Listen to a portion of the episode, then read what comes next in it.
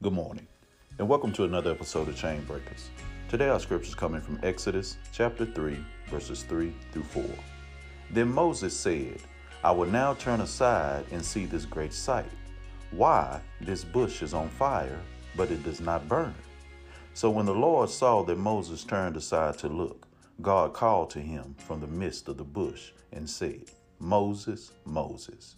And Moses said, Here I am. Most of us spend a lifetime trying to find God. But once we put ourselves in the right place, God will reveal himself to each of us in his own way. What I'm saying is this God is always in the midst of our situation. If you take the time and pay attention and listen, you just might hear and see God speaking through your circumstance.